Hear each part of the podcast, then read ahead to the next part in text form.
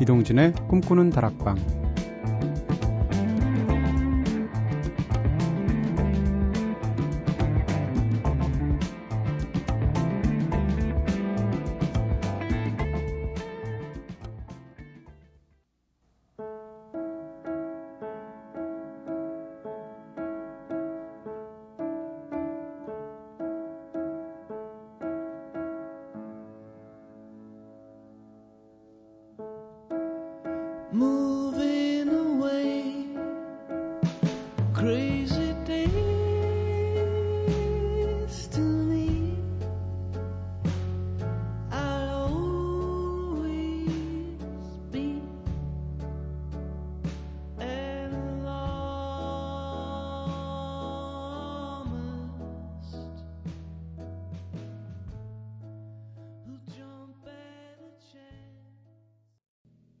안녕하세요. 이동진입니다.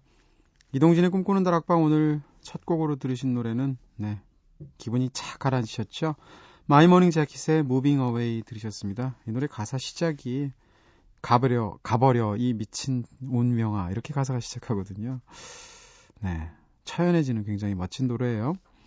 어, 제가 제일 좋아하는 밴드 중에 하나, 미국 밴드 중에 하나가 My Morning Jacket인데요. 이 리더인 또 싱어이기도 한 짐 제임스가 머리 엄청 길거든요.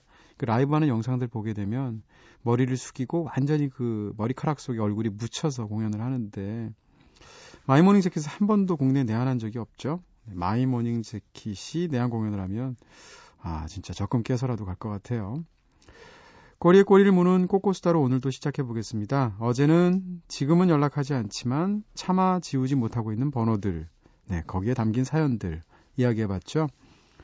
그렇다면 오늘은 휴대폰에 번호가 저장되어 있긴 하지만 지금보다 더 친해졌으면 하는 사람이 있으면 어떤 사람일까? 한번 얘기해 보면 어떨까 싶어요. 오늘도 여러분들의 다양한 얘기들 들려주시고요. 먼저 제작진의 이야기부터. 선우가 친해지고 싶은 사람. 가장 친해지고 싶은 사람은 배우 김태우님입니다. 어, 지난 특별 초대석에서 인터뷰하면서 진솔하고 수더분한 모습에 이전보다 더 팬 됐거든요. 두 번째로는 가수 버벌진트요. 버벌진트 씨요. 음악도 잘하고 예의 바르기도 한 버벌진트님과도 친해지고 싶어요. 적어 보니까 두 분 다 훈남이시고 저의 타심이 엄청 담겨 있네요 하셨습니다. 나이스한 남자 좋아하는구나. 네. 취향 알 것 같아요. 선우 작가님 좋아하시는 분. 두 분 다 굉장히 예의 바른 사람이죠? 네. 은지가 친해지고 싶은 사람.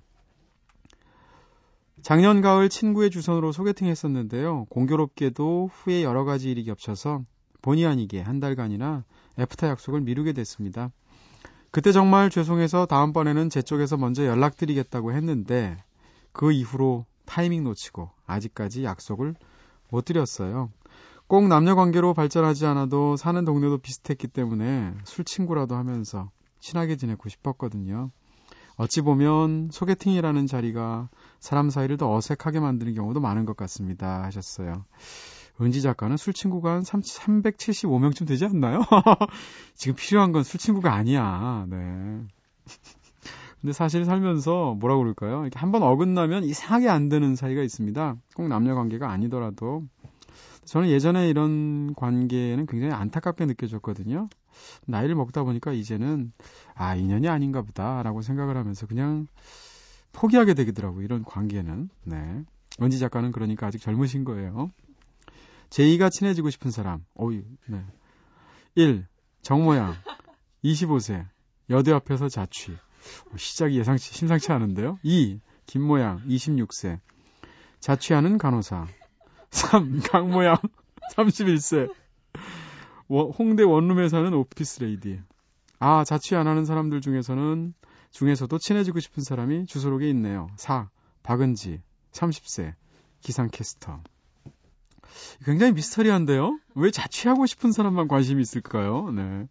자취를 안 하는 사람인데도 김재희 PD님하고 친해지려면 박은지 캐스터 정도는 돼야 되는 거군요. 네. 뭔가 굉장히 뒷얘기가 많을 것 같은데 나중에 캐보기로 하고요. 제 경우에는 어, 좀 뻔하게 들리시도 할 텐데 이소영 씨, 네, 이게 방송에서는 사실 굉장히 친하게처럼 느껴지기도 하고 실제로 방송을 같이 하다 보면 제가 이소영 씨를 굉장히 좋아하거든요. 그러니까 인간 대 인간으로서 말이죠. 어, 근데 또 사석에서 만나면 또 은근히 서먹한 느낌도 있고요. 오히려 그 카페를 하셔서 그런 거이기도 할 것 같아요. 어, 이소영 씨가 저를 오빠라고 부르는 그날까지, 네, 한번 좀 더 친해져 보도록 하겠습니다. 자, 미카의 노래 들을까요? Touch is You.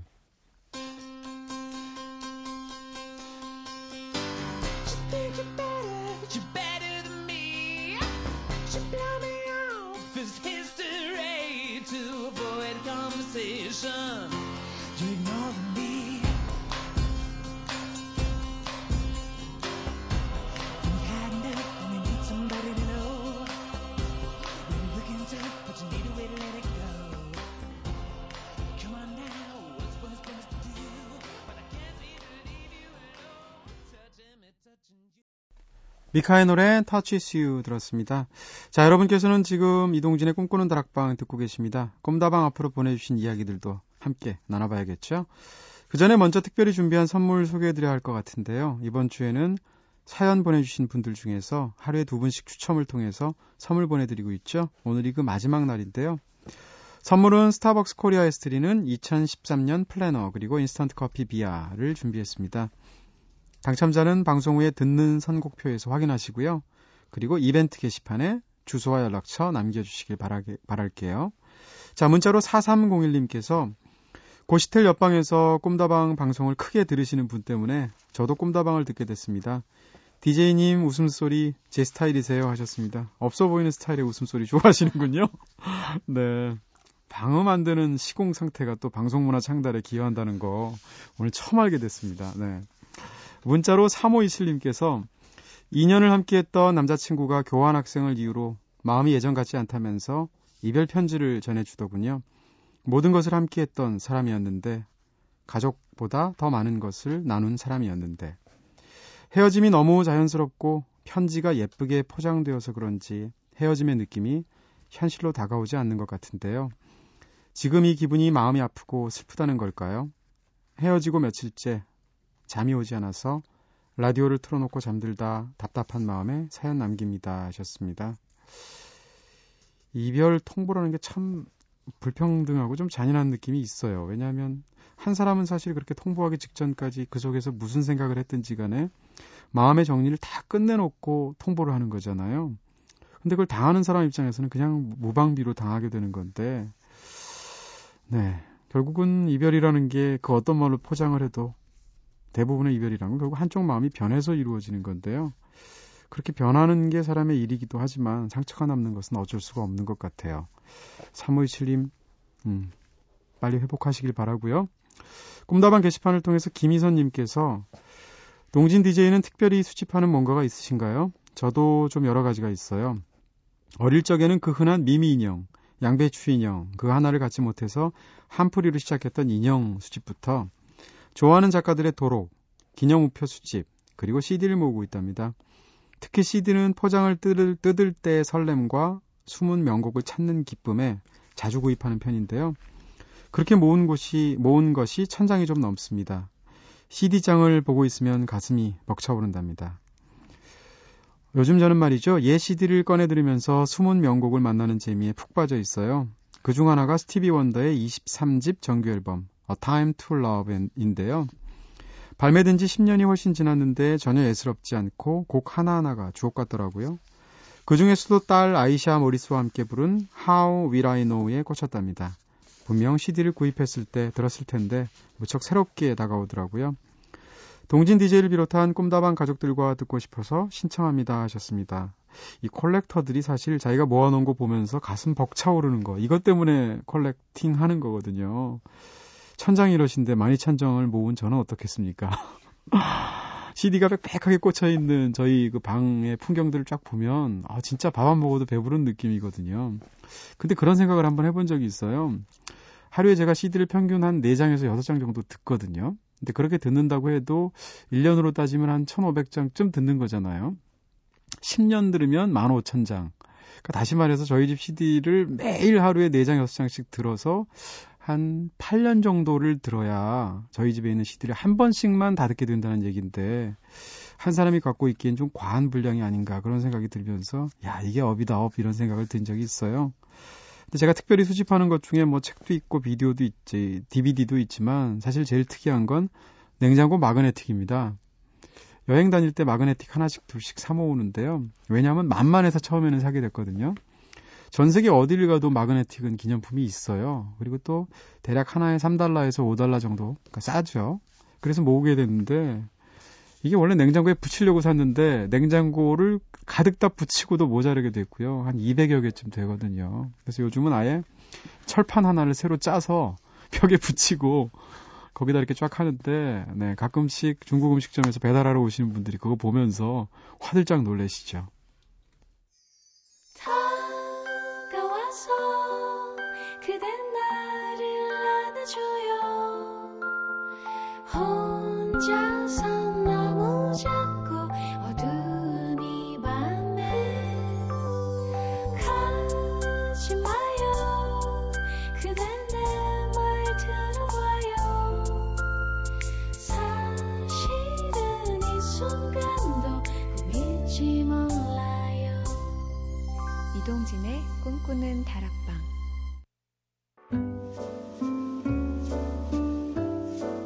꿈다방은 이렇게 늘 여러분들의 이야기 기다리고 있습니다. 꿈다방에 털어놓고 싶은 이야기 있으신 분들 사연 보내주세요.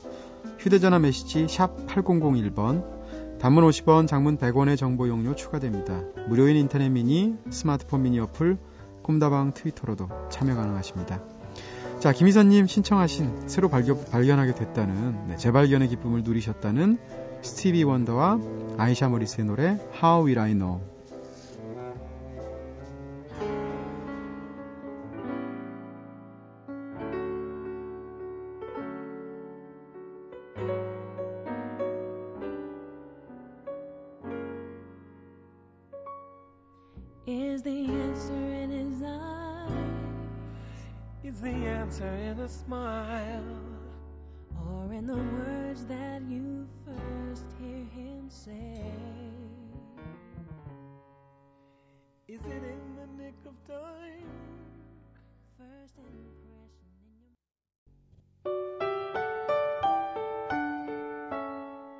새벽 2시.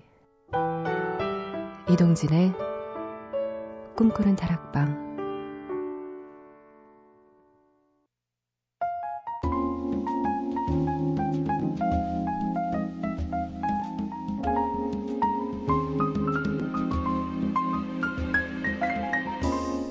깊은 밤 당신과 함께 나누고 싶은 마음의 문장들 골돌이의 책갈피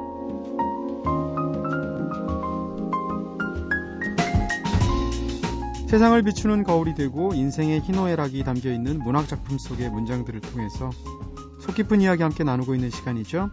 호기심 가득한 소년의 눈으로 세상을 바라보시는 자칭 오지라퍼이시기도 하시죠. 오늘도 골돌이 함성호 시인님과 함께합니다. 어서 오세요, 시인님. 네, 안녕하세요. 안녕하세요.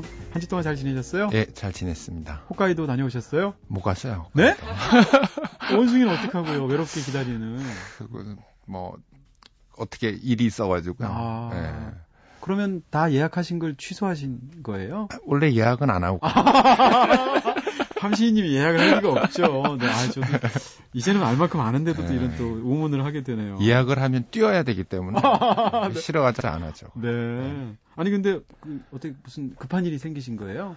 예, 뭐 그 제주도 강정마을이 이제 좀 이렇게 규모를 갖추려고요. 네네. 그 작업을 해야 되겠기에 아. 네, 못 갔습니다. 아 그러셨군요. 네. 근데 진짜로 어, 원숭이랑 온천욕 하고 싶으셨다고 하셨는데, 네, 야, 그 희대의 풍경을 저희가 못 보는군요. 그래. 근데 마침 보니까 네. 그 홋카이도가 네. 그 원전 사고 났잖아요, 후쿠시마. 네네. 원전 사고 때문에 전력이 모자라 가지고요. 아. 그 원래 후, 그 홋카이도가 이렇게 도로에 열선을 깔아서 눈을 녹인대요. 그래요. 네. 그래가지고 걔네가 길에 이렇게 눈이 팍 직각으로 꺾여 있는 게. 아, 그게 그 이유랍니까? 네, 아, 가도 네. 몰라, 전 가고도 몰랐네요. 네, 그래서 원전이 하나가 폭파돼가지고 전구, 전력 수급이 딸리는 바람에 그 네. 가동을 못 했대요. 그러면 완전히 눈 천지겠네요. 네, 그래가지고 네. 거기가 교통이 지금 뭐 난리라고 대란이군요. 그러더라고요. 네, 그러니까 참 원전에 한번 혼난 사람들이 네. 핵폭발 때문에. 네 네. 근데 그것도 원전에 그렇게 기대고 있으니까. 굉장히 또 아이러니한. 네. 네. 그런 사실이 아닐까 싶고요. 아까 저희가 저희 방송에서 뭐, 뭐 모으는 얘기는 얘기를 바로 직전에 했었는데 네. 여행지에서 뭐 특별히 기념품 잘 안 사오실 것 같은 느낌은 있는데. 네. 안 그, 사오시죠? 어, 네, 돈이 없어서 못 사요. 아니, 3달러인데. 네. 네. 아, 그럼 그래도 뭘 선물을 주변 사람한테 해야 될 경우에 네. 뭐 선물하세요? 선물 안 해요. 아, 그래도 해야 될 경우에 술 같은 거 하시나요? 예전에 왜 어떤 분들 양주 같은 거 많이 사오기도 하고 그랬잖아요. 인형 같은 거. 아. 예. 흙으로 만든 빚은 인형들. 네네. 골돌이. 그런 거 한번 해봤어요. 예, 골돌이잖아요. 예, 예. 그렇군요. 예. 네. 아니 그러면 어디 여행 갔다 출장 갔다 뭐 이렇게 김소연 시인님한테 뭐 안 사 오세요? 예, 안 사고. 너무 당당하세요. 집에 뭘 사갖고 들어간 적이 없어요. 일단, 예. 시켜야지 뭐 사갖고 들어가. 김소연 시인도 안 사오시고. 예, 네, 안 사오죠. 네. 근데 이제 그 김소연 씨는 네. 어, 뭘 자 이렇게 자주 갖고 오는데요. 네. 여행 갔다가 네. 제일 많이 갖고 오는 게 네. 조개.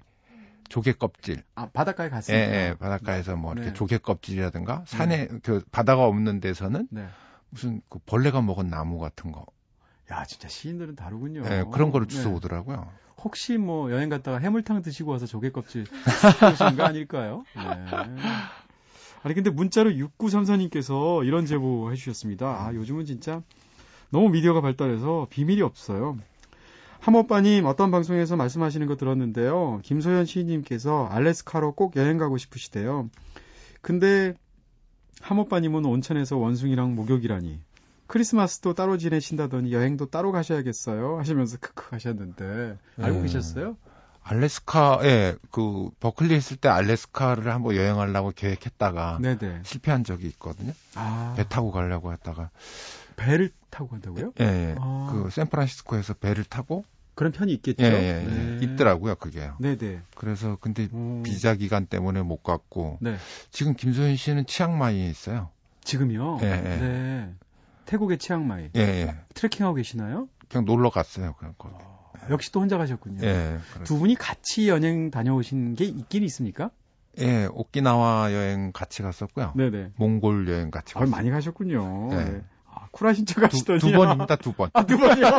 신혼여행 있잖아요. 아, 신혼여행. 어, 네. 맞다. 신혼여행 어디 다녀오셨어요? 중국 갔다 왔어요. 중국 어디요? 중국 뭐 북경 뭐 아. 서안 뭐 이런데 보통 신혼여행 북경 잘 저기 중국 쪽으로 잘 안 가지 않습니까? 그때만 해도 간 사람이 없었죠. 아, 아 오래전에 결혼을 하셨죠. 예, 예, 예. 아. 그러니까 사람들이 다 이상하게 생각해요. 그렇겠네요. 네. 자, 오늘 뭐 음, 지난번 방송에서는 영화평론가 이윤영 씨의 사유 속의 영화, 그리고 또 권혁웅 시인의 사문시집인 두근두근 여기서 좋은 문장들 나눠주셨잖아요. 오늘도 함시인님과 함께 좋은 문장들 나눠볼 텐데 첫 번째로 어떤 책인가요? 예, 이청준의 벌레 이야기라는 아, 네. 단편 소설이죠. 네네, 이게 네. 원래는 다른 데 있다가 독립된 책으로 나오기도 했죠. 네, 맞습니다. 영화 미량 때문에. 예, 예. 네. 그 벌레 이야기인데 말씀하신 것처럼 그 영화 미량의 원작인 거죠. 네. 근데 그 요번에 이게 지금 소개해 드릴 문장은 그 저는 처, 처음에 이 소설을 읽었을 때요. 한 몇 년 전에 이 소설을 읽었을 때 되게 놀랬어요. 네. 어, 이런 반종교 소설이 나. 네. 어, 굉장히 강력한 그렇죠. 반종교 소설이다라는 그 생각이 들었어요. 네. 그래가지고 이거를 이창동 감독이 영화화 한다 그래가지고 그 지뢰 아 이게 무슨 센 영화가 되겠구나 네. 그런 쪽으로라고 생각했는데 아 그냥 그 인간 그 어떤 아이를 잃은 엄마 네. 그 엄마의 그 엄마와 네. 종교라는 이런 갈등 구조로 그냥 가져 가져가더라고요. 네. 근데 그 그래서 조금 어 이게 또 이렇게 풀 수도 있구나라고 그런 생각을 했는데 그러니까 그 지금 제가 이제 소개해드릴 문장에서 이 내용이 어떤 거냐면 뭐 네. 영화 보신 분들 뭐 다 아시겠지만 네네. 그 아이가 유괴가 돼요. 네. 유괴가 돼가지고 이제 살해되죠. 그 살해돼서 그 엄마가 그, 그 상처를 갖고 있다가 주위의 공고로 교회를 다니게 됩니다. 네. 교회를 다니게 되면서 그 신을 알게 되고 그 신을 통해서 이제 용서라는 걸 하려 그러죠. 그 범인 그 아이를 죽인 범인에 대해서. 네. 그래가지고 막상 용서를 하러 갔더니 이 범인이 이미 네. 그 저기 신을 영접한 거예요. 네. 영접해가지고 오히려 거꾸로 당신도 네. 내가 잘못했는데 네. 당신도 너무 괴로워하지 말라라고 음. 오히려 위로를 하는 거죠. 천사 같은 얼굴로. 예, 예 아주 네. 평화로운 얼굴로. 네. 그거를 보고 이 엄마가 충격을 받게 되는 거죠. 네. 도대체 나, 누가 누구를 용서하고 또 무엇이 또 이런 용서를 만드는가라는 네. 이제 그, 그 범민에 휩싸이게 되는 거죠. 그래서 다시 다시 또 나락으로 빠집니다. 네네. 네. 그 나락으로 빠지면서 그 교회를 교회에 나가기를 권고했던 이제 김집사라는 분이 그 와가지고 이제 그 그런 게 아니다. 신의 사랑이라는 건 신의 용서라는 것은 두루 편지에 있는 거지 너처럼 그렇게 편협하게 생각해서는 안 된다라고 네. 설득을 하죠. 근데 그 설득에 대한 그 반발, 네. 이 엄마의 반발이 되는데 네. 어 요지는 그거죠. 나는 인간이고 싶다라는 거죠. 네. 나는 그 분노하고 그리고 복수하는 그런 인간이고 싶지 그런 어떤 신의 품 안에서 모든 게 다 이렇게 무화되고 용서되는 그런 거나 나는 그렇게 그런 세계에서 살고 싶지 않다라는 항변입니다. 네.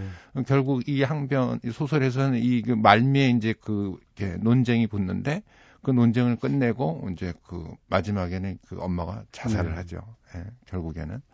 사실 영화하고 소설하고 조금 다른 부분들이 있죠. 저는 이 벌레 이야기가 제 기억으로는 아마 비화밀교라는 소설집에 들어가 있는 단편으로 네네, 처음에 기억이 네네. 되는데요.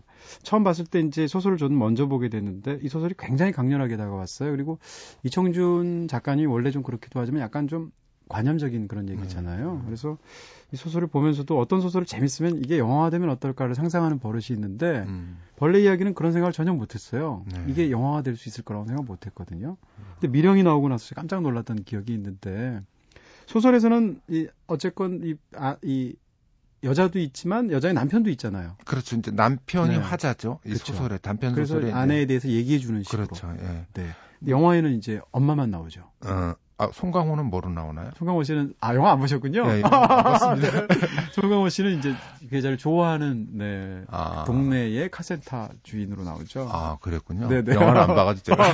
네 소설 얘기를 해주셨는데 네. 아, 이 벌레 이야기가 제목이 벌레 이야기인 것도 굉장히 중요한 의미가 있죠? 네. 그래서 이게, 이게 벌레, 벌레 이야기는 사실 소설 내용에서 하나도 안 나와요. 그러니까요. 네, 단어조차도 네. 나오질 않습니다. 네. 근데 이게 벌레 이야기라는 거거든요. 벌레다라는 거죠. 네.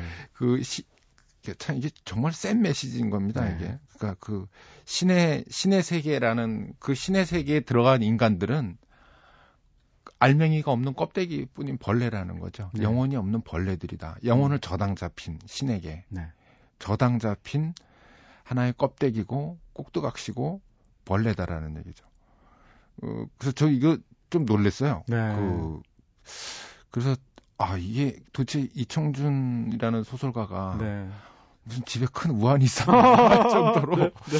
그 이게 사실 이렇게 센 이야기를 하지 않는 분이거든요. 네. 좀 약간 좀 뭐 이렇게 우화적으로 얘기하시는 분이라서 음. 주로 뭐 그렇게 했는데 이 굉장히 센 얘기를 하시, 하셔가지고 네. 그때 당시에 좀 놀랐던 그런 음. 기억이 나요. 네. 그래서 그 우리가 그 젊었을 때, 그러니까 어렸을 때 항상 그 고민하잖아요. 누구든지 다그 음. 종교에 관 신에 관한 고민을 하지 않습니까? 네네. 그 신에 관한 고민을 하, 그 하게 될 때 만약에 내가 그 나이에 이 소설을 읽었으면은 어떻게 됐을까? 네. 그런 생각이 들더라고요. 어떻게 됐을 것 같아요? 그, 확 빠져버렸을 것 같아요. 네. 그러니까 그 신과 반대로. 네. 신과 반대의 방향. 전 지금도 이제 좀 이런 생각을 하고 있거든요. 네네. 그래서 이 소설을 꼭 그 리차드 도킨스라고 그왜 네네. 진화생물학자죠. 네. 그 사람한테 꼭 한번 읽어보라고 권하고 싶더라고요. 아, 네. 네. 좋아할 것 같아요. 훌륭한 교보재가 되겠죠. 네. 리차드 도킨스한테는. 네. 네. 아, 사실 이청준 작가가 한국 문학사에서 너무나 중요한 분, 작가분이시잖아요. 예. 네. 그래서 그 이청준의 문장은 그 가만히 보면 그러니까 이런 게 있습니다. 만약에 이제 김훈이라는 소설가를 예를 들어 보면은 네. 김훈의 문장들은 문장 자체를 잘라놓고 봐도 거기에서 어떤 비장함들이 이렇게 묻어나거든요. 맞습니다. 그리고 또, 네. 어, 말하자면 이제 어떤 다른 소설가의 어떤 많은 대부분의 소설가들이 문장을 잘라놓고 그 문장 하나에 굉장히 그 치중해가지고 거기다가 힘을 싣고 아름답게 만들고 네. 뭐 이런 식으로 그, 그 문장들을 구사를 하는데 이청준 소설은 잘라서 놓고 보면은 너무 평범해요. 음... 그 문장이. 아 그런 면이 있네요, 예, 진짜로. 굉장히 네네. 평범합니다. 네. 근데 그 전체로 놓고 봤을 때는 네. 거기에서 이렇게 그 문장들이 살아나죠. 그래서 저는 이런 말이 가능할지 모르겠지만 이청준 문장은 소설을 위한 문장이라고 아. 그 얘기를 하거든요. 그러니까 문장가가 아니고 소설가다 진정한 예, 예, 소설가죠. 네. 그러니까 어떤 이야기의 구조 속에 포함되는 문장을 쓰는 거지 네. 문장 그 자체에 의해서 뭔가 이야기되어지는 소설가는 아닌 거죠. 그러니까 글을 잘 쓴다기보다는 소설을 네, 잘 소설을 잘 쓴다는 거죠. 네.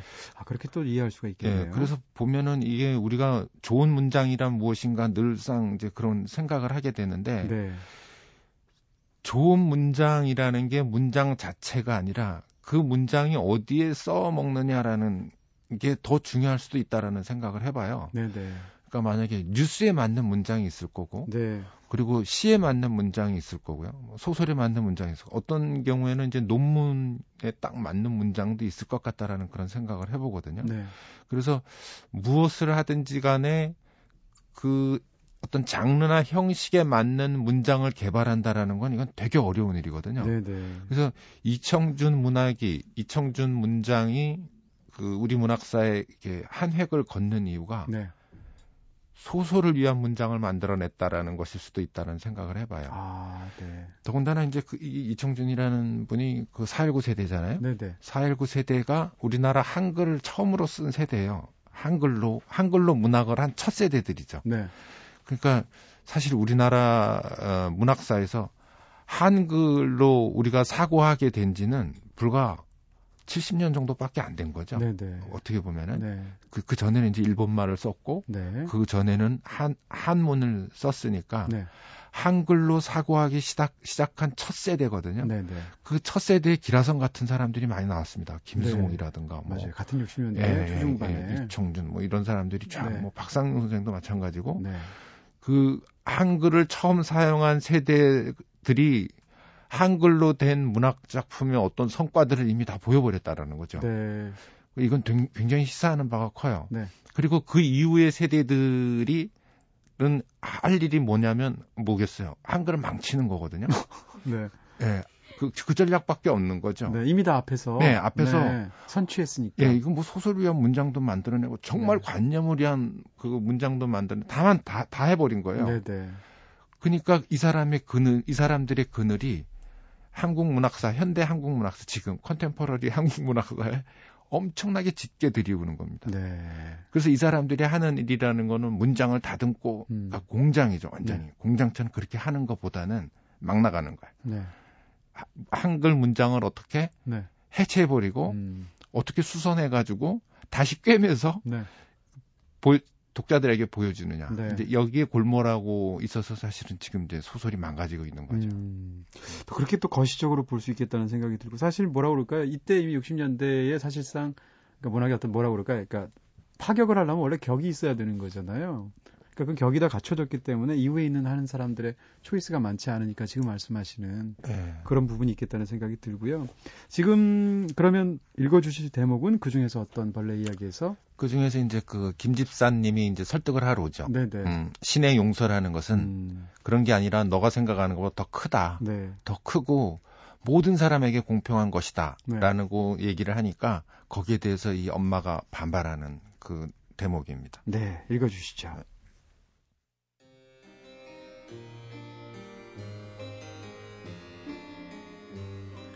그가 나를 용서한다고요? 게다가 주님께선 그를 먼저 용서하시고 하긴 그게 아마 사실일지도 모르겠어요. 그래서 나는 질투 때문에 더욱더 절망하고 그를 용서할 수 없었을 거예요. 하지만 그것이 과연 주님의 뜻일까요? 당신이 내게서 그를 용서할 기회를 빼앗고 그를 먼저 용서하여 그로 하여금 나를 용서케 하시고 그것이 과연 주님의 공평한 사랑일까요? 나는 그걸 믿을 수가 없어요. 그걸 정령 믿어야 한다면 차라리 주님의 저주를 택하겠어요. 내게 어떤 저주가 내리더라도 미워하고 저주하고 복수하는 인간으로 살아가겠다는 말이에요. 아내는 마침내 마지막 절망을 토해내고 있었다. 하지만 김 집사는 이제 그 가엾은 아내 속에서 질식해 죽어가는 인간을 보려 하지 않았다. 그녀는 아내의 무참스런 파탄 앞에 끝끝내 주님의 엄숙한 계율만을 지키려 하고 있었다.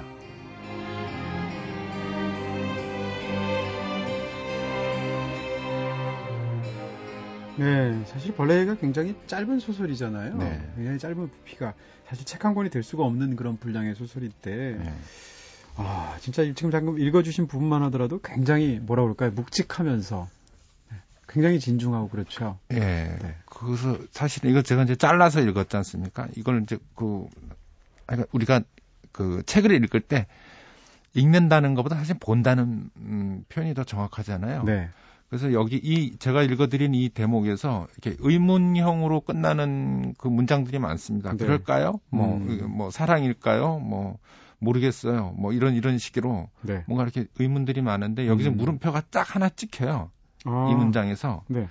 그것이 과연 주님의 뜻일까요? 여기에 음. 물음표 하나 찍히고 그러네요. 나머지는 다 마침표로 끝납니다. 네. 그래서 이것도 이 이청준이라는 소설가가 네. 그좀 교묘한 배치를 한 거죠. 아. 주님의 뜻일까요? 네. 그건 모르겠다는 얘기죠. 네. 그거는 모르겠다는 그거는 자기가 확신할 수는 없는데 네. 나머지 말들에 대해서는 다 아니라는, 부정하는 거예요. 아니라는 네, 거죠. 아니라는 네, 거죠. 의문문의 형식을 빌어서. 예, 예. 네. 그래서 그런 것도 참 문장보를 잘 그 쓴다라는 아. 생각도 들고요. 그 생각을 못했네요. 네. 아, 그리고 뭐 그러네요. 뭐 이렇게 네. 원래 이렇게 내게 어떤 저주가 내리더라도 미워하고 저주하고 복수하는 여기 이제 쉼표가 그 대부분 이렇게 되면 찍잖아요. 네. 미워하고 저주하고 복수하는.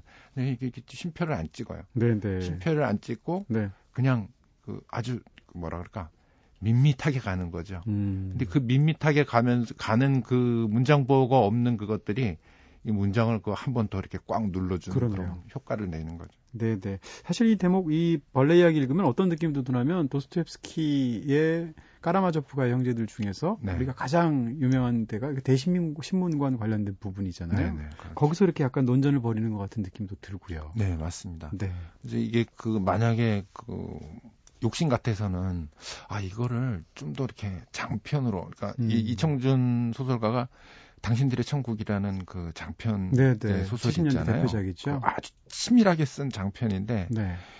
그렇게 한번 이렇게 음. 갔어도 어땠을까? 그렇겠네요. 네. 당신들의 천국에서도 이제 신에 대한 논전이 굉장히 중요하잖아요. 그렇죠. 네. 네.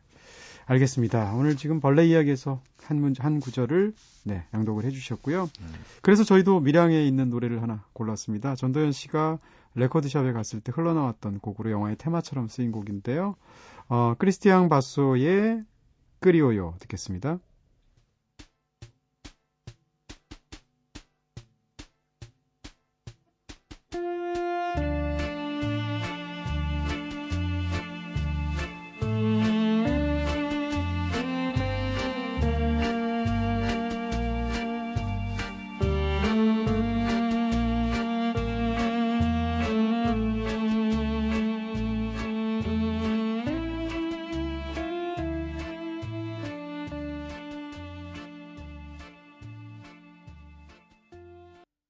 크리스티앙 바소의 끄리오요 들으셨습니다. 영화 속의 한 장면이 고스란히 떠오르기도 하고요.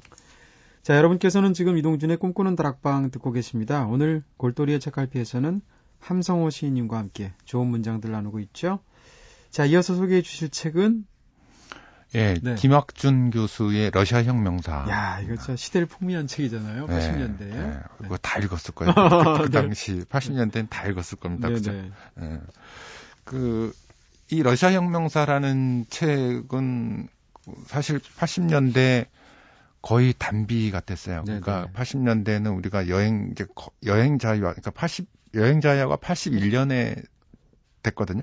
89년 아닌가요? 1년입니다. 81년에. 여행 자유화가요? 네, 여행 자유화가 81년에 됐고요. 네네.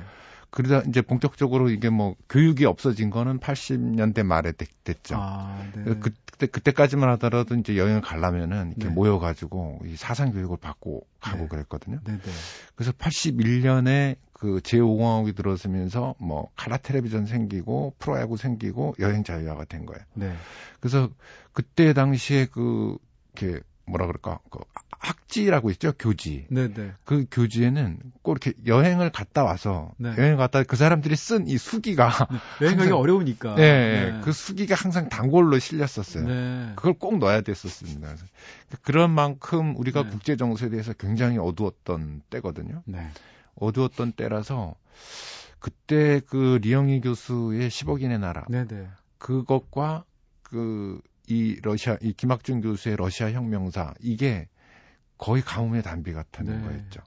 그러니까 그 10억인의 나라라든가 뭐 전환시대의 논리 이런 것들은 우리한테 그 베트남 전쟁이 어떻게 일어났고 하는 네, 그뭐 바이블 같은 책이었죠. 예, 네. 그, 그런 어떤 그 국제 정세라는 역학 관계, 국제 관계란 어떤 그런 역학 관계를 그 눈을 뜨게 해줬고 네.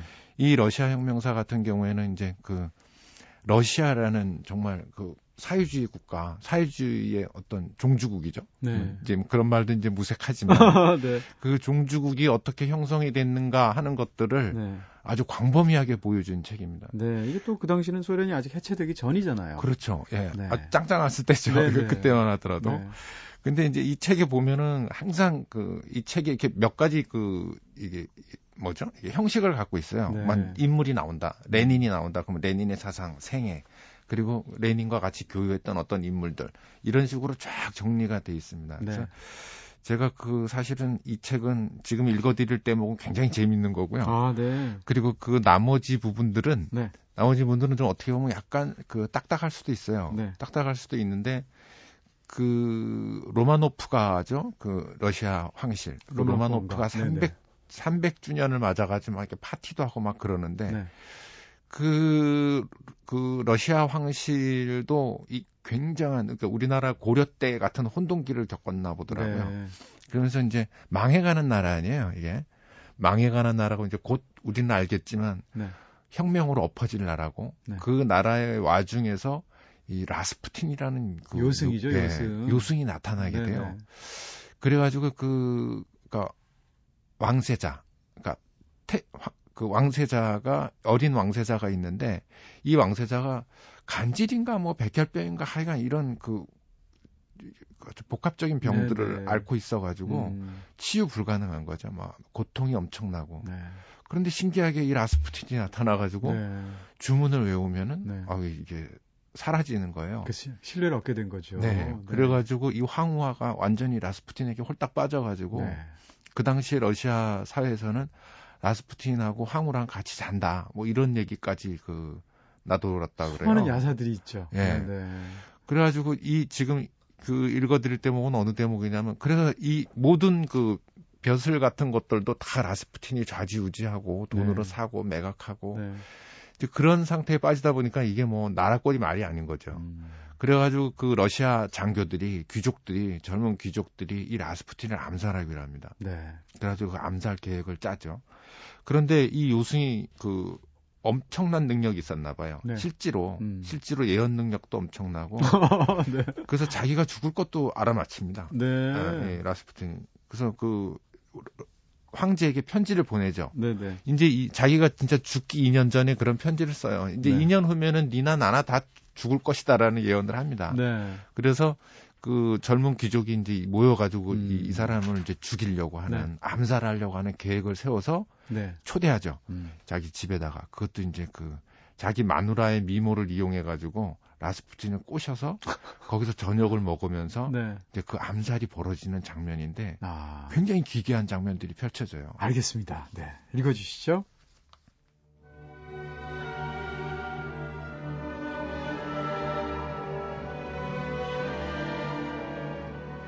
라스푸틴 암살 계획의 성공 여부는 유스포프가 라스푸틴을 자기 집으로 데려올 수 있느냐 없느냐에 달려 있었다. 유스포프는 자기 처인 이리나 공주의 아름다움에 매혹되어 있다는 것을 알고 이것을 이용하기로 했다. 당시 이리나는 건강을 위해 크리미아 반도에서 휴양 중이었는데도 집에 있으며 그녀가 라스푸틴이 초대에 앞장서고 있다고 속인 것이다. 마침내 라스푸틴이 지하 식당에 초대되었고 독약이 든 과자와 술을 먹었다. 그러나 그는 미동도 하지 않았다. 오히려 유스포프에게 기타를 쳐달라고 요청했고 이에 따라 겁에 질린 암살자는 기타를 치고 시체는 흥겹게 마시며 노래 부르는 기이한 광경이 무려 2시간 반이나 계속됐다. 견디다 못한 유스포프가 마침내 권총으로 라스푸틴의 등을 쏘아 명중시켰다. 라스푸틴은 흰곰 가죽이로 굴러 떨어졌다. 그러나 다시 눈을 부릅뜨고 일어나 유스포프를 잡아당겼다. 유스포프가 소리 지르며 도망치자 라스푸틴은 대문 쪽으로 뛰어나갔다. 이때 프리시케비치가 달려나와 연거푸 두 번 쏘았으나 모두 빗나갔다. 세 번째에 겨우 어깨를 맞춰 쓰러뜨렸다. 다시 한 방을 쏘고 발길질을 했다. 그리고 라조베르트와 함께 밧줄로 전신을 묶어 네바강의 얼음을 깨고 강물 속으로 집어넣었다. 사흘 뒤 시체가 발견되어 엄격한 검시를 했는데 사인은 독살도 총살도 아니고 익사였다.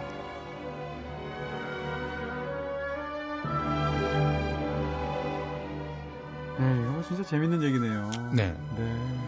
그러니까 뭐 어떻게 된 거예요? 독약도 먹이고 네. 뭐 영양제를 안, 먹였나 네, 대신? 네, 안 죽어가지고 총도 쏘고. 네, 결국 익사로 죽었다는 거 아니에요? 네, 그래서 결국에는 그렇게 해서 죽였다고 생각했는데 네. 그래서 강물에 던져놓고 건져놓고 검시를 해보니까 네.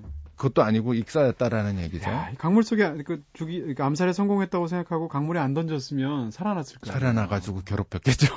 네. 이거 뭘까요? 네.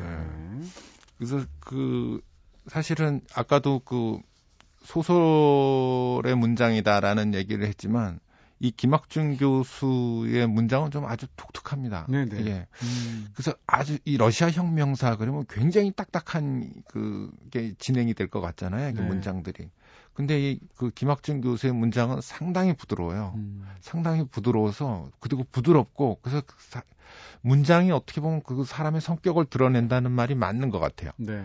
그러니까 이 김학준 교수는 러시아 혁명사라는 딱딱한 테마를 쫙 이끌어 가면서도 거기에 개인을 집어넣어요. 음. 그래서 한 개인 중심으로 어떤 역사가 펼쳐지는 구도를 만들거든요. 네. 그래서 이제 이런 재밌는 얘기도 나오는 거죠. 네, 네. 그래서 그 보면은 우리가 뭐 사실은 이게 되게 재밌는 장면이지만 이거 하나하나 끊어 보면은요. 이 문장이 그 사이가 사이에 얘기될 것들이 굉장히 많습니다. 아, 그러니까 그, 네. 뭐, 독약을 먹어내는 그 노래 부르고, 네. 그 암살자의 기타를 치고 있는, 예, 네. 그런 동안에도 여러 가지 묘사가 다양하게 벌어질 수가 있는데, 네. 이, 지금 이 문장은 보면은 그냥, 그랬고 저랬다. 음. 라는 식으로 뚝뚝뚝 끊어지거든요. 어떻게 보면 굉장히 스피디한 거죠. 예, 예. 네. 그렇게 나가는데도 불구하고 이것들이 지금 이게 우리가 읽은 짧은 문장이지만 네. 이 안에 엄청난 사건들이 있는 거예요. 장면 전환도 만약에 뭐 영화로 따져 보면은 장면 전환도 여러 네바강까지 나오지 않습니까? 네네. 네.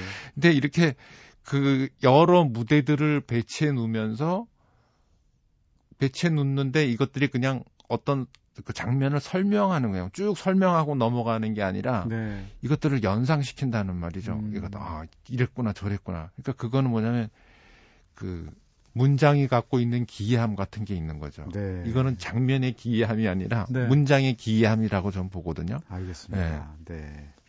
자, 오늘 어떻게 보면 약간 좀 상반된 두 문장을 소개해 주신 거예요. 러시아 네. 혁명사 김학준 씨의 한 문장을 소개해 주셨고요. 또 벌레 이야기의 한 대목을 네. 읽어 주셨습니다. 다음 주엔 또 어떤 책을 가져오실지 궁금한데요. 네, 오늘도 감사했습니다. 네, 감사합니다.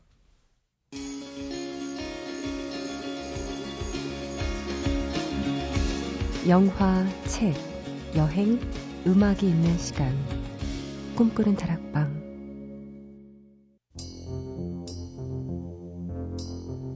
오늘은 함성호 시인님과 함께 골돌이의 책갈피로 한 시간 꽉 채워봤습니다. 오늘, 오늘도 굉장히 구수하기도 하고, 네, 재밌는 시간이었죠. 마지막 곡으로는 메탈리카의 The Unforgiven 골랐습니다. 지금까지 연출의 김재희, 구성의 이은지, 김선우, 저는 이동진이었습니다. 오늘 이동진의 꿈꾸는 다락방 여기서 불 끌게요.